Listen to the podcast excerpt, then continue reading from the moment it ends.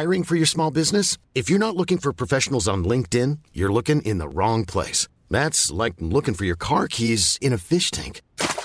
LinkedIn helps you hire professionals you can't find anywhere else, even those who aren't actively searching for a new job but might be open to the perfect role. In a given month, over 70% of LinkedIn users don't even visit other leading job sites. So start looking in the right place. With LinkedIn, you can hire professionals like a professional. Post your free job on linkedin.com/people today. Ready to pop the question? The jewelers at BlueNile.com have got sparkle down to a science with beautiful lab-grown diamonds worthy of your most brilliant moments. Their lab-grown diamonds are independently graded and guaranteed identical to natural diamonds, and they're ready to ship to your door. Go to BlueNile.com and use promo code LISTEN to get $50 off your purchase of $500 or more. That's code LISTEN at BlueNile.com for $50 off. BlueNile.com, code LISTEN.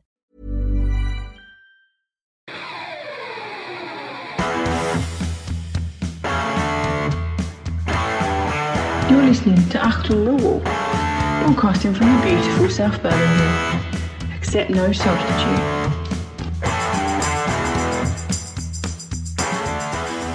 Huge welcome, dear listeners. Welcome to Achtung Weekly, our regular episode whilst the close season is on, to try and bring you up to date with what Millwall news there is during this bizarre interlude between the end of last season and a few weeks later the start of a new one. Joining me today is our regular guest. It's Mr. Michael Avery. Welcome to the show, Michael.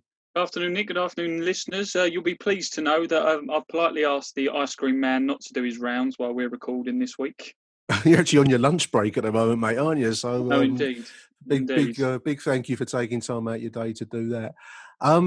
News generally on the Millwall websites is a little bit slow. I think we've got to be saying this up front and declare our interest, dear listeners, because when the hot news is that they've gone back to Calmont Road for pre-season training, you know that we haven't made any spectacular signings this week.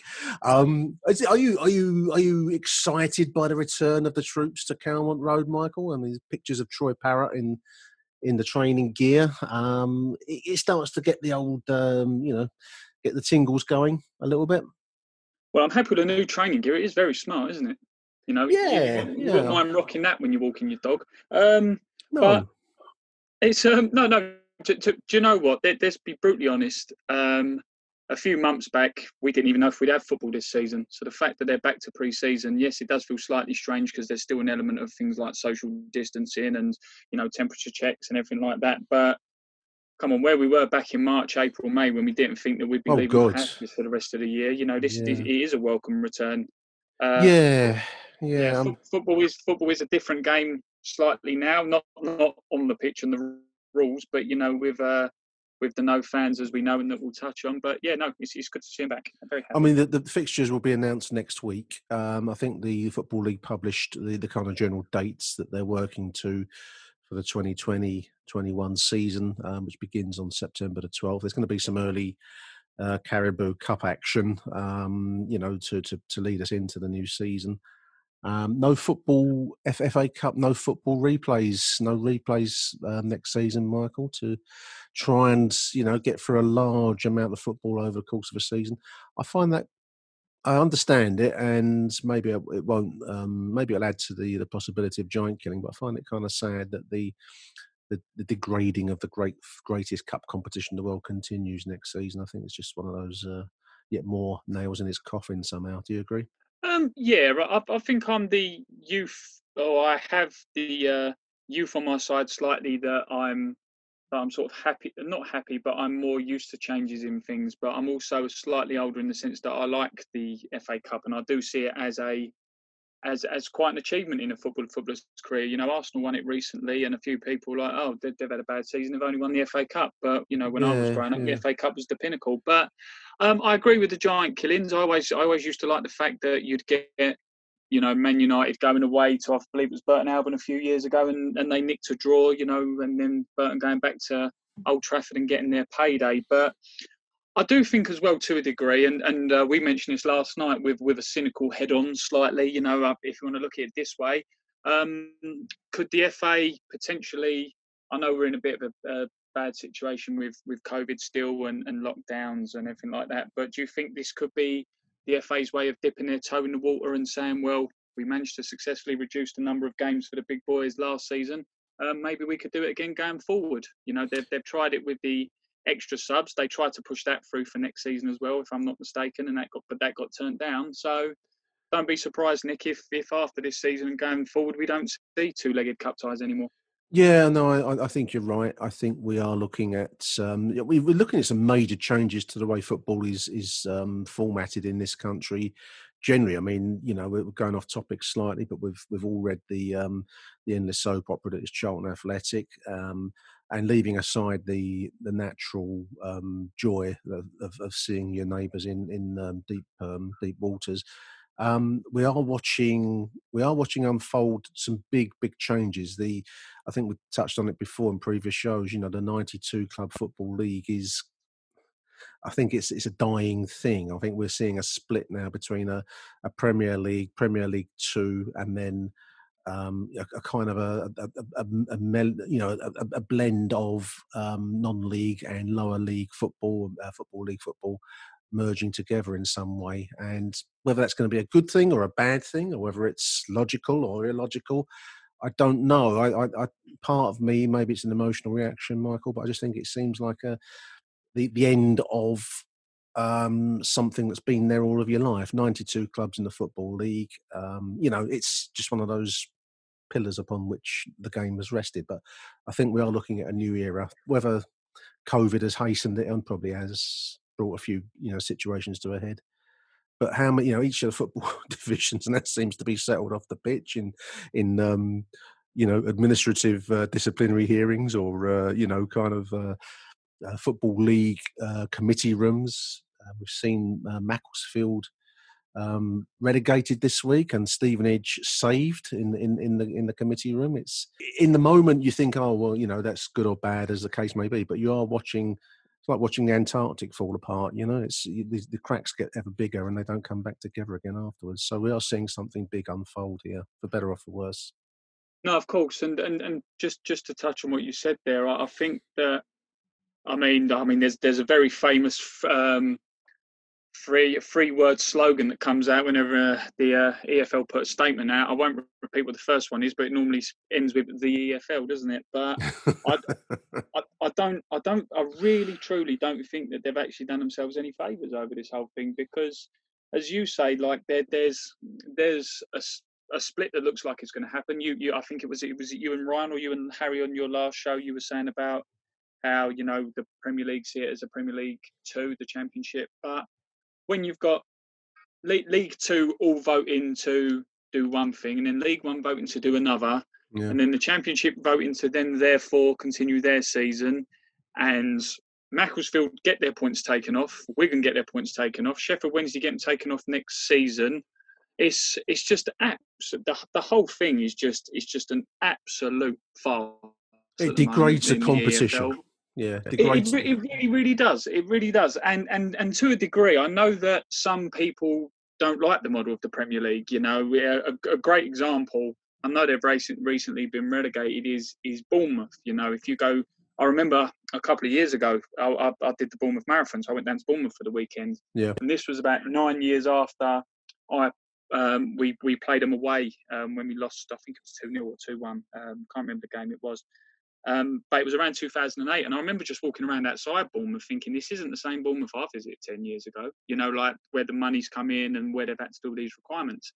But if you think about it, the way the EFL's running at the moment, the fact that they're letting Charlton potentially go out of business, they let Bury go out of business. The only reason Bolton didn't go out of business was because the fact they didn't want to look stupid, two teams going out in the same season.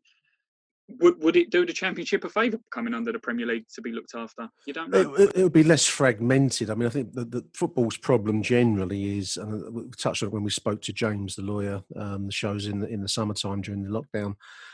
I think it's easy to say the EFL should do this, the EFL should do that. I think part of the problem is that it's comprised of member clubs who vote and act in their own interest, and you hope that interest produces the best outcome. Not always necessarily so. It produces short-term outcomes that suit some, but not others. I don't know the EFL's half the time got the power to do this, save Charlton, save Bury, or pick up the pieces at all the other clubs that we've watched be shattered over their own mismanagement over time. So I don't know. I mean, it's a bit like being in a sea current. You know, you can swim as hard as you like in one direction, but it's going to carry you in the opposite, isn't it? And that's what we're watching right now. Thankfully, given Mill's history of largely being a third division club over its existence, and certainly since joining the Football League in 1921, we find ourselves clinging to a bit of a bit of driftwood called the Championship, which hopefully is going to get dragged along with in the slipstream of the Premier League at the moment, and we don't want to get relegated from that. So, you know, let's hope that takes us to a place of safety. Anyway, that's veered wildly off of my notes, isn't it? I've made absolutely no notes on that, listeners. That's all come straight out of a tangent that occurred to us as we're referring to the excitement of watching the Calmont Road training camp reform. Great to see Troy Parrott wearing big hopes resting on Troy Parrott's young shoulders, Michael, aren't there? I mean, really, the amount of coverage the boy's getting. I know he's a Euro prospect and playing for Spurs and all the rest of it. I hope he matches up to the hype, don't you? Oh, can you imagine? Can you imagine if he comes in and he's like another Berry Powell or someone like that? Well, at least we haven't spent money on him. We're not like put up Trevor Aylott from the early 80s the other night, and we spent what was the equivalent of £600,000 on him, and we got nothing back from him apart from 6 goals and a lot of nothing. But at least we haven't spent money directly on Troy Parrott, so far as we know, anyway, to bring his services to Calmont Road. But I'm looking forward to seeing the boy. Yeah, me too. He's a big lad, isn't he? He's around 6'1", 6'2", something like that, isn't he? He's one of these who could hold the ball up if he needs to. I mean, I was just looking at some of his stats as well earlier on. So he came from Belvedere, the not where I live in South London. Not the one near Barnhurst. No. Yeah, not the one near Abbey Wood. He from the Belvedere Football Club, and you think I think that's the same club that Richard Sadlier came from. So yeah. It shows that they still. Sort of, they've still got a decent little youth system down there and sort of blooding through talent, if you will. But also as well, if you have a look, Nick, I know like everyone's talking about him, you know, getting that appearance against Burnley for Spurs and playing in his, like getting subs appearances in other competitions. But I always think the sign of a good player, unless you're like a Wayne Rooney who burst straight into the first team for England at the age of 12. Yeah.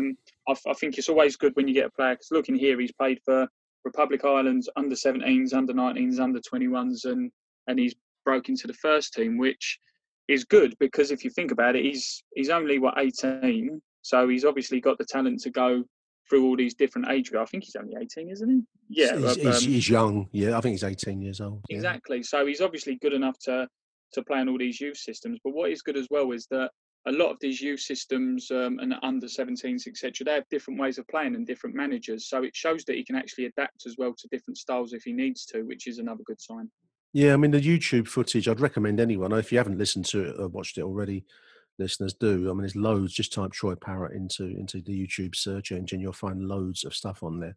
He really does look like he's got the touch, the X factor, all the qualities you look for in a great striker. He's ours for a year, so you know he's here to learn his trade, like Harry Kane did in previous times and others over the years. So I think that there's a lot of hope resting on Troy Parrott's young shoulders, as I've said. But it's an area of the side that we were short on last season. You know, if we can start scoring goals, we could probably have a rerun of last season with pretty much the same squad, but a goal scorer up front. And I think we're in with a much, much stronger shout. I think that's why there's so much optimism buzzing around at the moment. Yeah, exactly. And with the contract that he signed recently at Spurs, and the fact they see him as this prospect, you're not going to get a situation similar. You know, when we had Chris Wood, and we had him on loan, and then he had to go back early because West Brom wanted to sell him to Leicester. Yeah, but he was there as a shop window, wasn't he? Really? He used us as exactly. A shop window. Of course, it was. But as I was saying with this, I think it's good that unless Spurs want to recall him for whatever reason, we're not going to be in a situation where Spurs sell him back to sell him on. You know, unless they get an astronomical figure. But again, if they were to get an astronomical figure, they wouldn't have loaned him out to us in the first place. So it is a positive signing. We just have to hope he delivers on the pitch. Yeah, I mean, it's great to see that Millwall under Gary Rowett and the coaching staff. We'll touch on Sean Williams in a moment because he's now joining that coaching and, you know, management staff this season. But it's great to know that the club is felt to be a place that you know, major talents can be sent to round their game off. And I think that's probably what Marino wants to do with Parrott.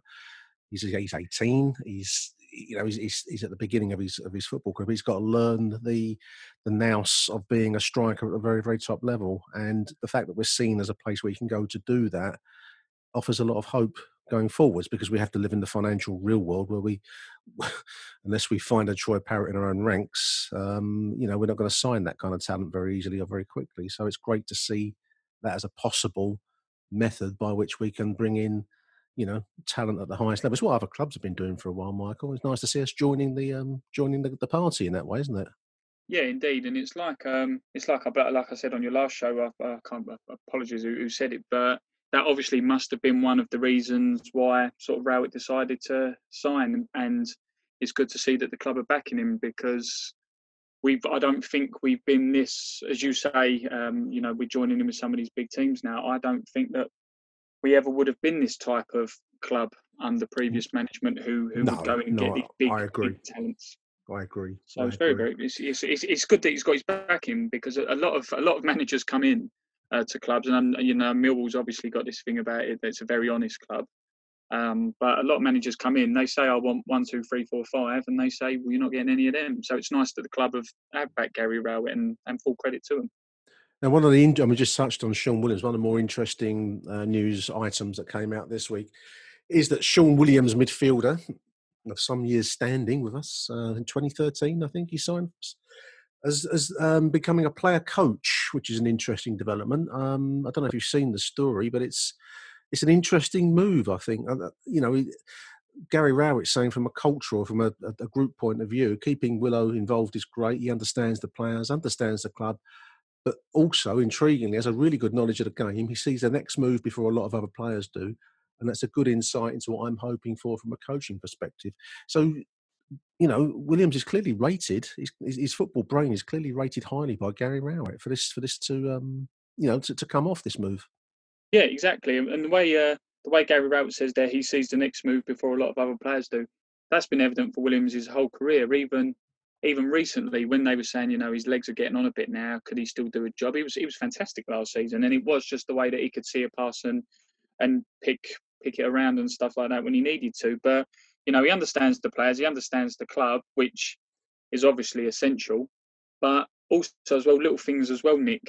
He knows what it's like to sort of be a pro, to go through relegations, to go through promotions. Yes. So if you've got a young player, and let's be honest, you're as big a Millwall fan, if not bigger Millwall fan, than I am. And so are the vast majority of these listeners. I do know one or two people who listen who aren't Millwall fans, but they just like Harry Warren's He's rough talk. I like it rough. Indeed. But as we all know, Millwall are a yo-yo club. You know, they really historically, are. Historically, they're a yo-yo club. We have a few years in Championship, a few years in League One. So if you've got a player who has literally been up and down on that yo-yo, what better person to put your arm around a young player who has been relegated and said, well, no, come on. I'm not saying Millwall could get relegated, don't get me wrong, but no. You know, if he is here in 10 years' time and we do, or when we get promoted to the Premier League, if we get relegated from there, Williams is in the perfect position to put his arm around and go, well, you'll bounce back from this. It feels rubbish, but it's not the end of the world. I mean, Sean Williams is one of these slow burn players. He was at Milton Keynes, I think, before he came to Millwall. Right, yeah. I'm sure it was either 2014 or 2013. It might have been 2014. He's been here a long time. Basically, he's become part of the Millwall scene. I mean, he's always been an intelligent player. I think probably the criticism has been that he's looked a little bit languid at times in midfield. Perhaps his pace isn't as fast as the modern game at this level now demands. But I don't think anyone's ever queried his football intelligence. He is a player who can pass the ball and pass it well. And, you know, he didn't have a bad season last year, actually, Michael. He scored a couple of goals, didn't he? And, you know, he's become part of the Millwall furniture. And I think it's quite an interesting process when players slowly work their way into a club, become part of the culture of the club. And I think that's very much what Williams has done for himself. I mean, it's clearly going to be a slow start. I mean, Rowett's saying he won't have loads to do initially. He'll do the odd session, take the odd training session, sitting on meetings and feel his way into things. He'll still be a player primarily, but when Rowett wants him to coach, he'll coach.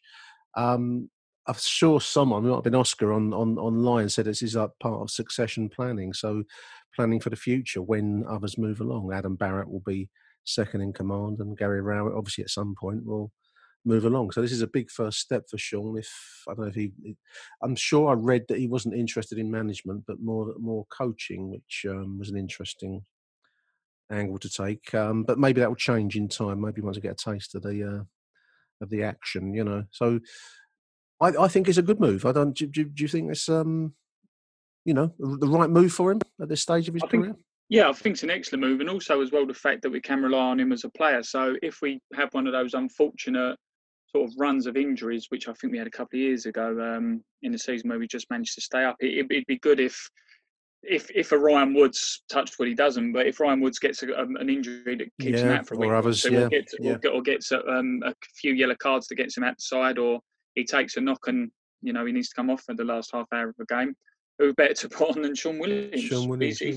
He's a good pro. He's a very good footballer, as you say. No one's ever knocked his ability, and it's very strange with Sean Williams in the sense that he's played a very similar game. In the sense that he's very much, he likes to spray the ball around a lot, but he's sort of very subtly adapted his game for his age. Like where Gary says he sees a pass before other players do. He may not have been able to do that right at the very beginning when he first joined Millwall. He might have had to have a touch and look up, but I think... What is he now, 30, 33, 30, 32? He's got, 33? Yeah, he's early 30s, but this something is where, like that. It's where it's the very subtle changes that you don't really notice too much, but that's probably helped him with his career longevity. And so it'd be fantastic, so I'm really happy with that. Ready to pop the question? The jewelers at BlueNile.com have got sparkle down to a science with beautiful lab-grown diamonds worthy of your most brilliant moments. Their lab-grown diamonds are independently graded and guaranteed identical to natural diamonds, and they're ready to ship to your door. Go to BlueNile.com and use promo code LISTEN to get $50 off your purchase of $500 or more. That's code LISTEN at BlueNile.com for $50 off. BlueNile.com, code LISTEN. Hey, Dave. Yeah, Randy. Since we founded Bombas, we've always said our socks, underwear, and T-shirts are super soft. Any new ideas? Maybe sublimely soft. Or disgustingly cozy. Wait, what? I got it. Bombas. Absurdly comfortable essentials for yourself. And for those facing homelessness. Because one purchased equals one donated. Wow, did we just write an ad? Yes. Bombas. Big comfort for everyone. Go to bombas.com/ACAST and use code ACAST for 20% off your first purchase. Burrow's furniture is built for the way you live. From ensuring easy assembly and disassembly to honoring highly requested new colors for their award-winning seating, they always have their customers in mind. Their modular seating is made out of durable materials to last and grow with you. And with Burrow, you always get fast, free shipping. Get up to 60% off during Burrow's Memorial Day sale at burrow.com/ACAST. That's burrow.com/ACAST. burrow.com/ACAST.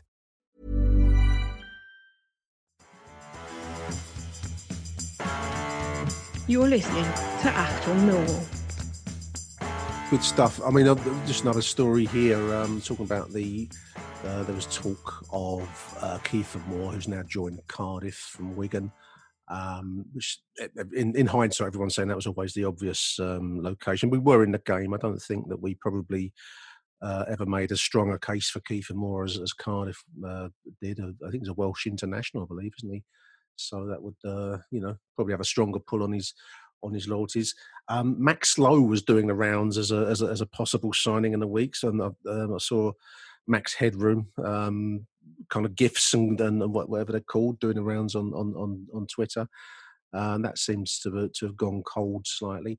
But Gary Rowett is saying he's not planning on offloading any other attackers, so we're not looking to send any of our current crop, the Matt Smiths, the Tom Bradshaws, presumably the John Daddy, and I don't even know about the jury going out. It doesn't seem there's no plans to offload any of them at the moment, Michael. I think possibly in Jury's case, it may be a struggle to find a suitable home for him to go to. I think that might be part of the problem. Yeah, no, indeed. And what you were saying there about he's in no rush to really get rid of any strikers, let's be brutally honest. If you've got the likes of, we'll talk ideal world here, if you've got the likes of Matt Smith, Budvarsson, Bradshaw and Parrott all playing to their abilities, why would you want to offload any? We got some goals in that group. When you say that back, I know that Bradshaw had overall a fairly poor season, but he started brightly enough, and I think maybe he would expect to do better next season for himself. But if you talk about Matt Smith, and you can always say, well, you know, he's one type of goal scorer, but he's still top goal scorer for the season last year. And then you throw in the evident talents called Troy Parrott. And John Daddy is no slouch. I just think he's another one that needs maybe a rocket put up his backside or something. I don't know what he needs. He needs something.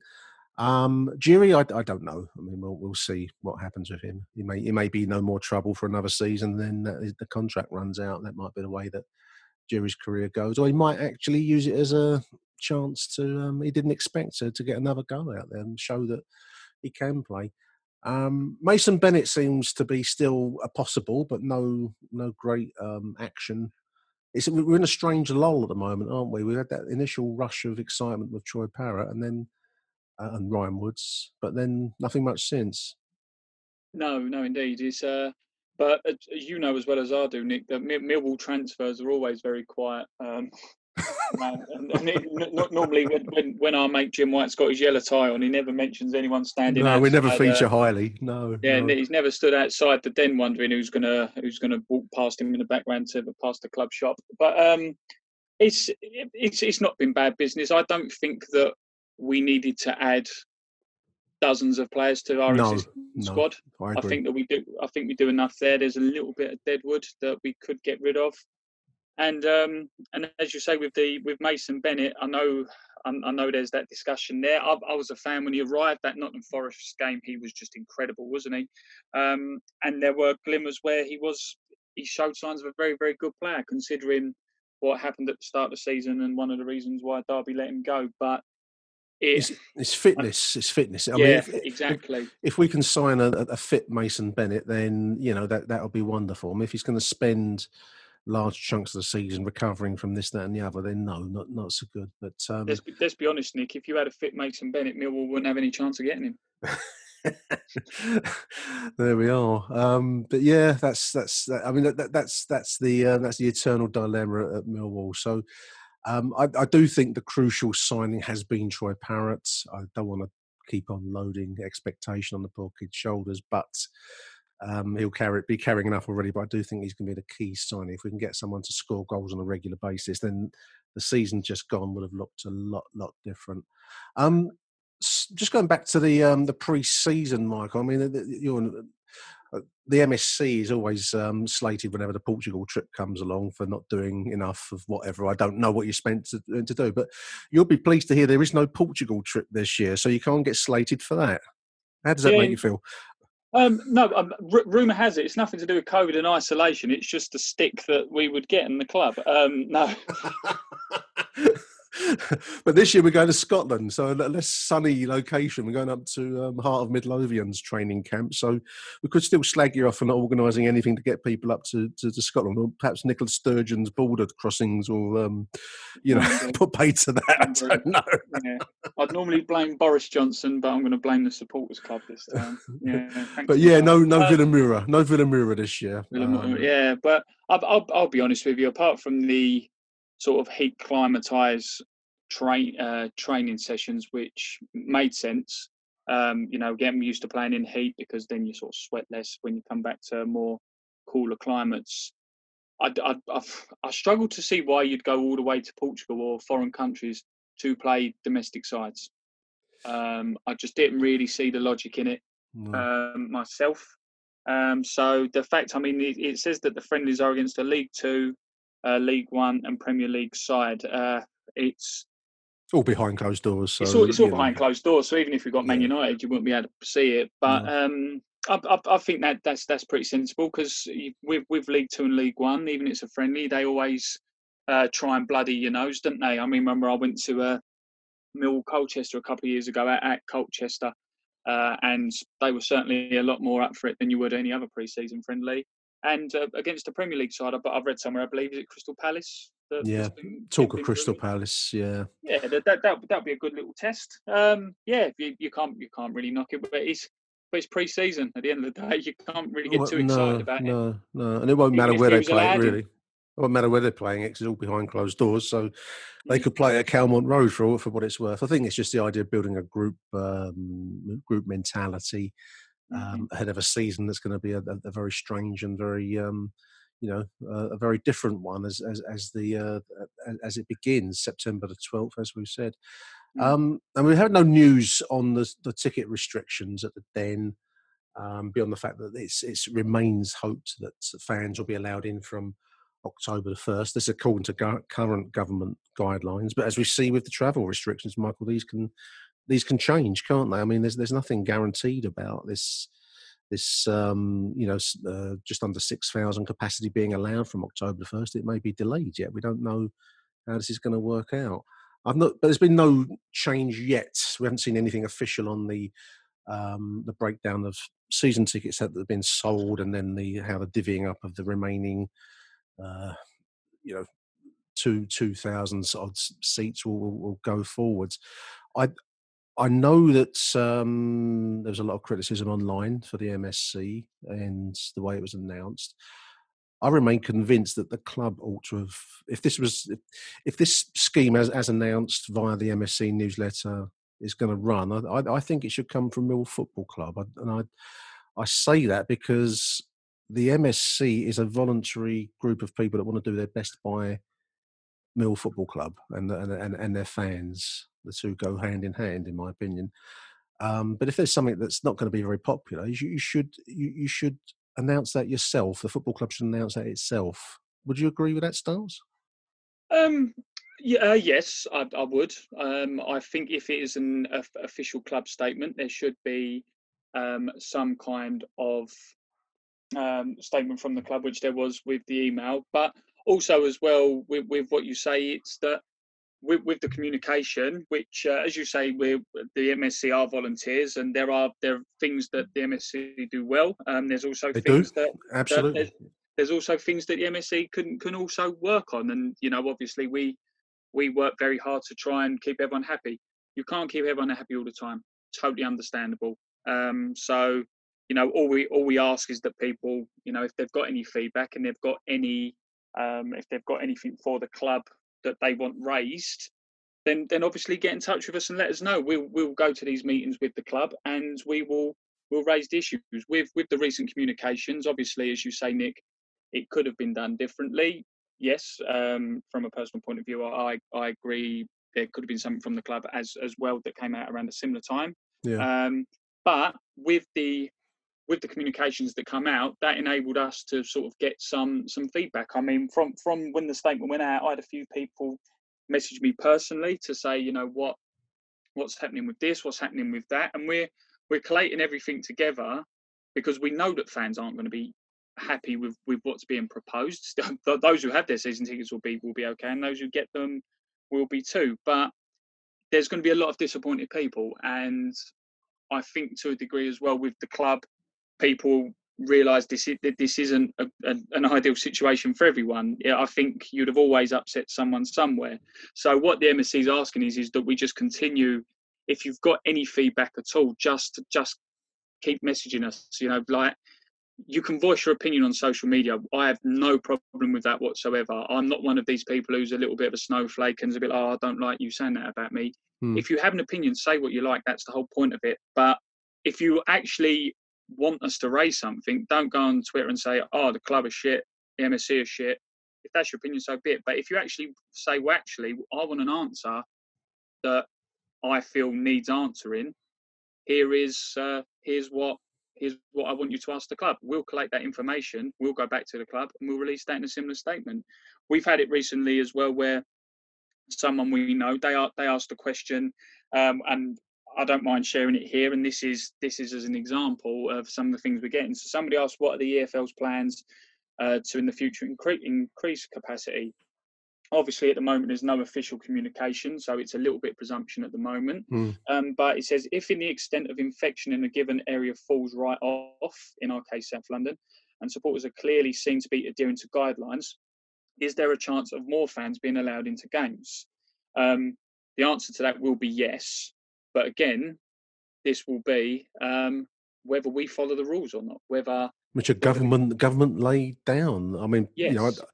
I read a lot of angry comment online, and rightly so, because there's a lot to get angry about in this world. But people making the point that you can go to Brighton Beach and sit there amongst thousands, in an open air situation, but you've got limited numbers that can go to the Den potentially from October. Non-league games, supporting sports generally. I think you could include all the major sports would be struggling at the moment. Whereas you can do some things, but you can't do others. So there's an illogicality to some of it, but that's not Millwall Football Club's illogicality. That's not the MSC's illogicality. I don't know why I chose that word, listeners. That's the effect of government regulations as applied on the ground. And there is. I feel that at the moment there is no normality. There's going to be no normality for a while. So you're trying to manage people's deep desire to get back to normal when going to football was, your fortnightly hobby or your fortnightly life. And that's probably not going to come back for many people for the bulk of next season, I fear, because, again, whether you say it's right or wrong, the impact of this COVID virus has been deemed to be such that normality is slightly on ice at the moment. And I think it's going to stay this way for the bulk of the season. So I think it's going to be a difficult one for a while yet. No, indeed. And the problem you've got as well with what's going on at the moment. And again, I do not speak for the club. I do not speak for the EFL. I don't speak for anyone, but it is literally just pure common sense. If you want more people in the ground, you need, even they say it might be unfortunate, but you might need to sit in your chair for the duration of the game. Mm. If you and everyone sits in their chair for the duration of the game, just put pure common sense is we now have a case to get more people in the stadium.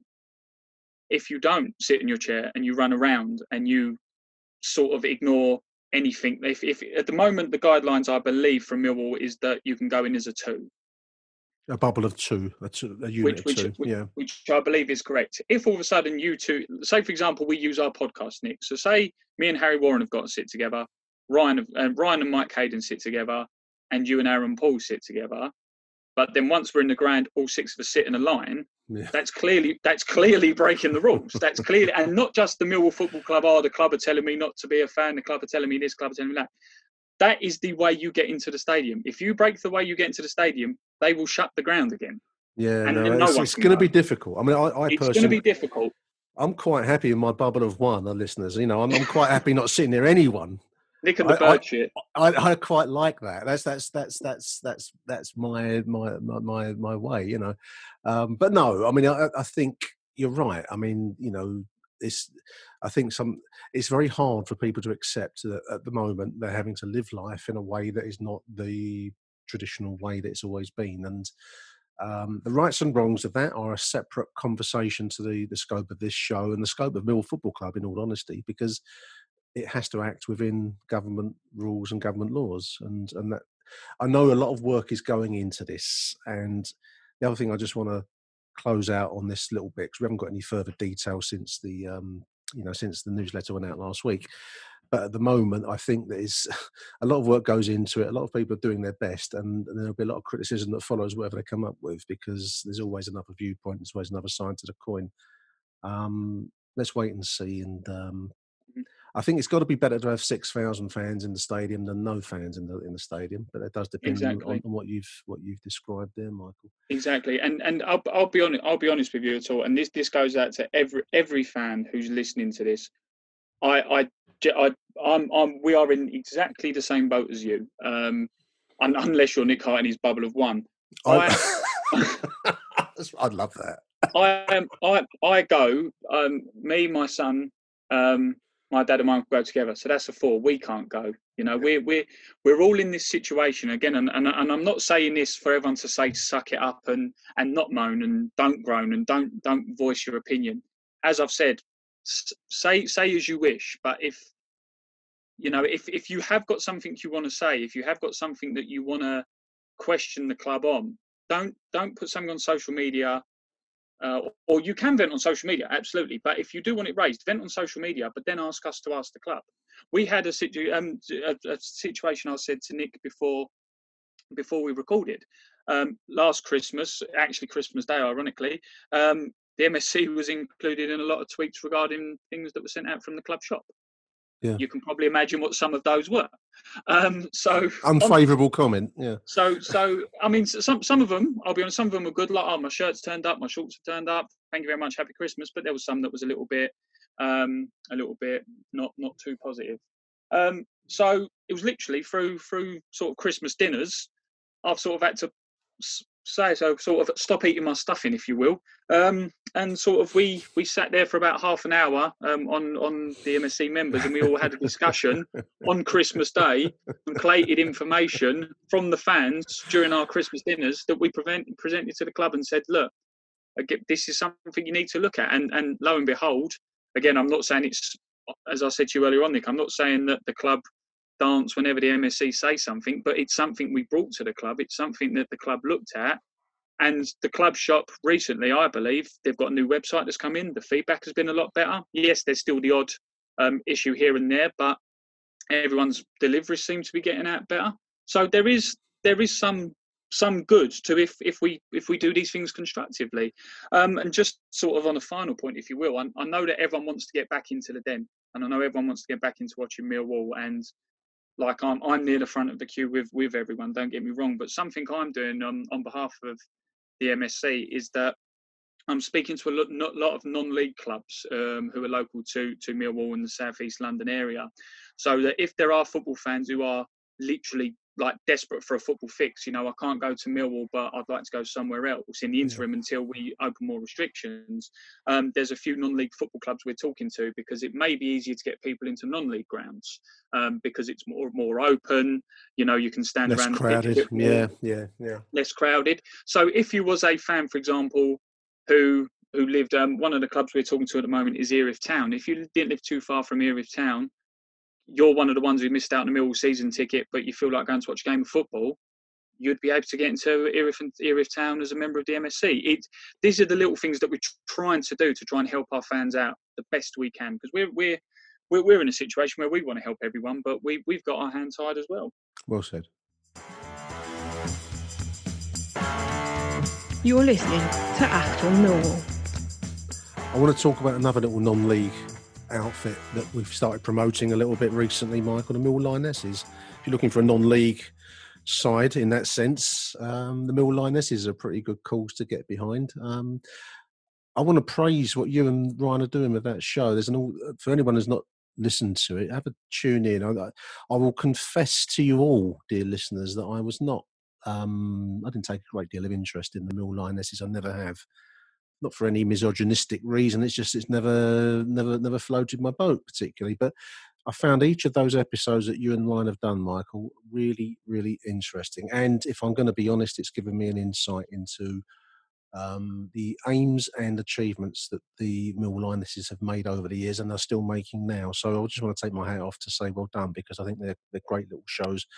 And it's a side and a part of the club that deserves support, in my opinion, because if we don't support it, who's going to? So well done with those. I've really enjoyed them. No, thank you. And I have to say, Ryan's been incredible with his presenting of the shows and the structure and how he does it. But yeah, you're right. They're a great little club. And I know I'm involved in an official capacity anyway. But even before that, I used to go down and watch. And yes, you've got a bit of a stigma with women's football, and yes, you've got some people who you know view it in certain ways.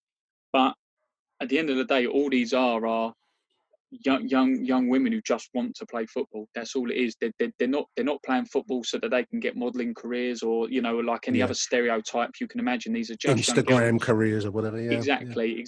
They just want to play football and.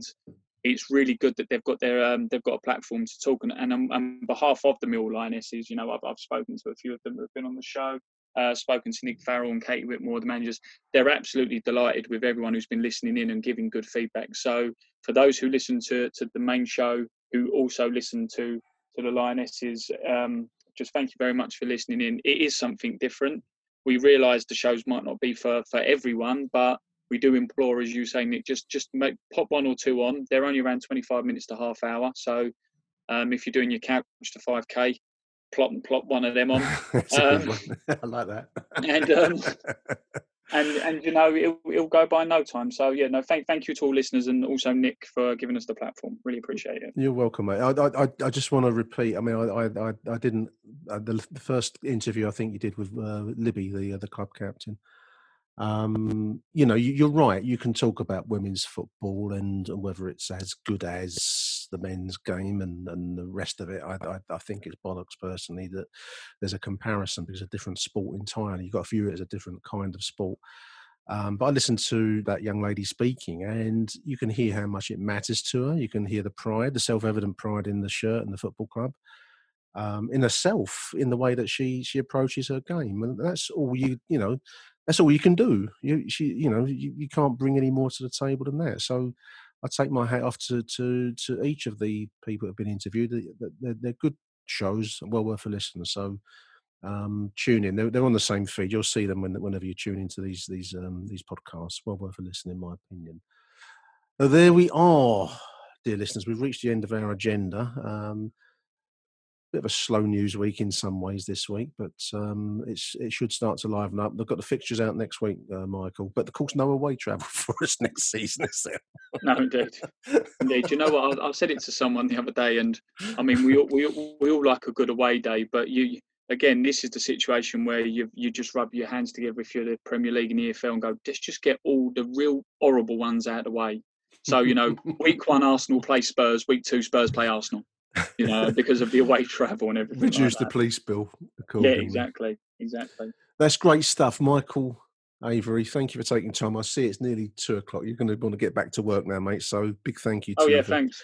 Taking time out of your working day, and we'll be back after the break with a short piece that I've recorded with a local band. A little bit of a light-hearted piece, listeners.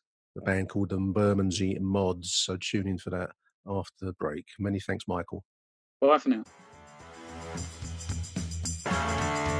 You're listening to Achtung Millwall.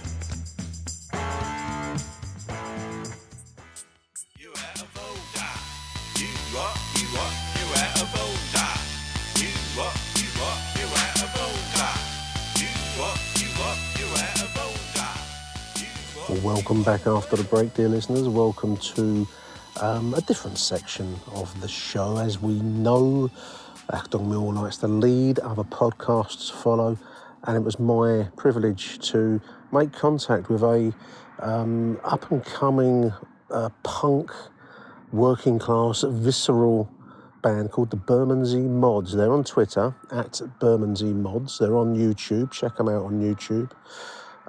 They've done a little mini-rockumentary, I think you'd probably call it, on YouTube, well worth a watch. I was able to speak with the Bermondsey Mods by means of WhatsApp sound files. And that's unusual, but that's such is the way of the top-level rock and roll music business, dear listeners. So this is my interview with the Bermondsey Mods. Check them out. You're listening to their new sound, Out of Order. I'm sure it's available by some method or another. Check out their Twitter feed, at Bermondsey Mods. Check them out on YouTube. And this is the interview that I managed to conduct by means of alternate sound files via WhatsApp. The Bermondsey Mods.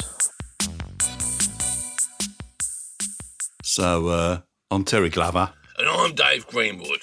And together, we are Bermondsey Mods. Come on, Millwall. And a big hello to all the listeners of the Achtung Millwall podcast. Yeah, and to celebrate, I'm cracking open a tin of Carling.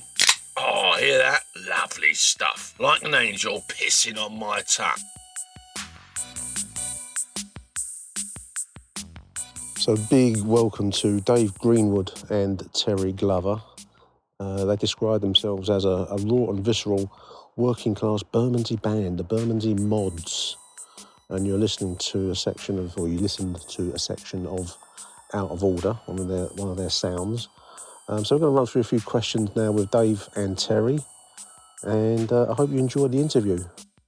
Malcolm McLaren boys once said, "Don't talk to the press." He probably said it, "Don't talk to the press," like that. Is this a reason why not much has been heard from the Bermondsey Mods in 30 years?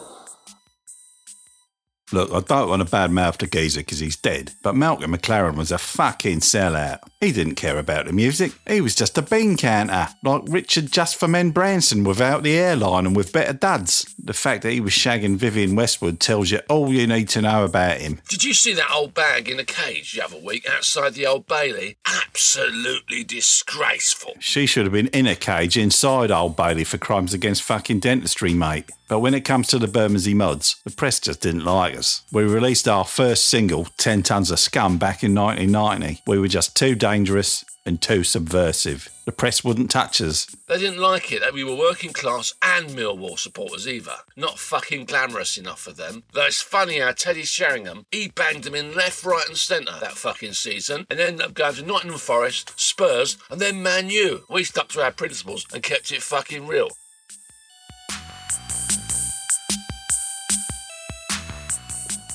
Now, no one likes Millwall, as we know. How much do you base your lyrics on our fuck you approach? Well, the Millwall motto, "No one likes us and we don't care," was drummed into us by me mum since we were chavvies, mate. She's still a massive Millwall supporter, but she's got a real venomous bite. Me brothers used to joke that at least a rattlesnake would give you some sort of warning. Who handles the lyrics? Who handles the music in the Bermondsey Mods?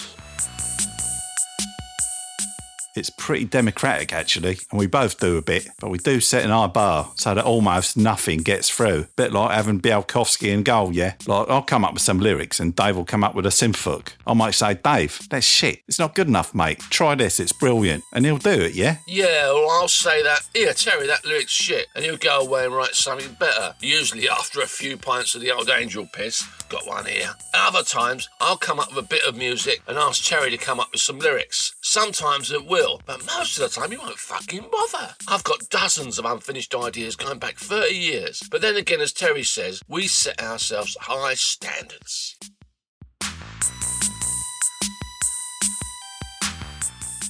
Can you list a few bands that you love? We love kraut techno stuff like Kraftwerk and even a bit of disco, especially the Cosmic stuff and Donna Summer too, plus all the American punk stuff like the Stooges, MC5 and all the English punk, of course, especially the Buzzcocks and the Clash. My old man wouldn't let me play German stuff in the house because his old man died in the war. Figure that one out. He got run over by a bus on the Old Kent Road in 1945. We were also well into the Jam and Weller. And then along came the Happy Mondays. They were a massive influence and changed everything for us. Drugs, birds, attitude, drugs, clothes, music, birds, drugs. You know how it is, boys. How about a few bands that you hate? Pretty much everything past 1990, mate. Real music died at the end of the 80s as far as I'm concerned. It all became too commercial, too synthetic, too superficial from there on. You know, Green Day, Blink 182, they gave it a good go, but it was all a bit, you know, lame. Occasionally something will take you by surprise, like... Can't actually think of nothing at the moment, but... Yeah, Terry's right. Bands just don't have attitude these days. They're all miserable, middle class. Twats like Radiohead, Coldplay, and Ned fucking Sheeran. They ain't got nothing to say. Nothing. They don't take a stand on nothing, apart from safe middle class shit like saving the fucking planet and selling vagina-scented candles to other middle class twats for 60 fucking quid. 60 quid! If I really needed to know what Gwyneth Paltrow's hole smelled like, I'd fucking tweet Chris Martin for gratis. How do you feel when other bands, e.g. the Sleaford Mods, steal your dress sense, your lyrical ideas? It must be very, very frustrating. It's flattering in a way for us to have such an influence, but they ain't the real deal. They give a load of lip, but it's all front, mate. We met them once, but they wouldn't talk to us. They just kept eating their avocado and peacock salads and drinking Prosecco. Did we meet them? I can't remember. I must have been pissed. Terry says we met Liam and Noel from Oasis back in the 90s and had a great session with them, but I can't remember that either. I must admit, when I get drunk, I do a lot of things I shouldn't do, but the next day, I can't remember a fucking thing. The first time I fucked OJ, who ended up being my first wife, I woke up the next morning and asked her who she was, did we do it, and was it any good? Oh, she's Jamaican, and she got a knife from the kitchen and chased me naked around her council flat in front of her two kids, trying to cut my dick off, screaming, "I'd remember that, I'd remember that." What a spitfire.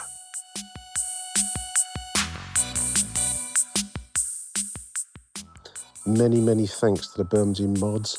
That's Terry Glover and Dave Greenwood. Check them out, as I've said, at Bermondsey Mods on Twitter, and check out their YouTube channel. Just search for Bermondsey Mods. You out of order. You what? You out of order. You what? You out of order. You what? Mom deserves the best, and there's no better place to shop for Mother's Day than Whole Foods Market. They're your destination for unbeatable savings, from premium gifts to show-stopping flowers and irresistible desserts. Start by saving 33% with Prime on all body care and candles. Then get a 15-stem bunch of tulips for just $9.99 each with Prime. Round out Mom's menu with festive rosé, irresistible berry chantilly cake, and more special treats. Come celebrate Mother's Day at Whole Foods Market. Planning for your next trip? Elevate your travel style with Quince. Quince has all the jet-setting essentials you'll want for your next getaway, like European linen, premium luggage options, buttery soft Italian leather bags, and so much more. And it's all priced at 50 to 80% less than similar brands. Plus, Quince only works with factories that use safe and ethical manufacturing practices. Pack your bags with high-quality essentials you'll be wearing for vacations to come with Quince. Go to quince.com/trip for free shipping and 365-day returns.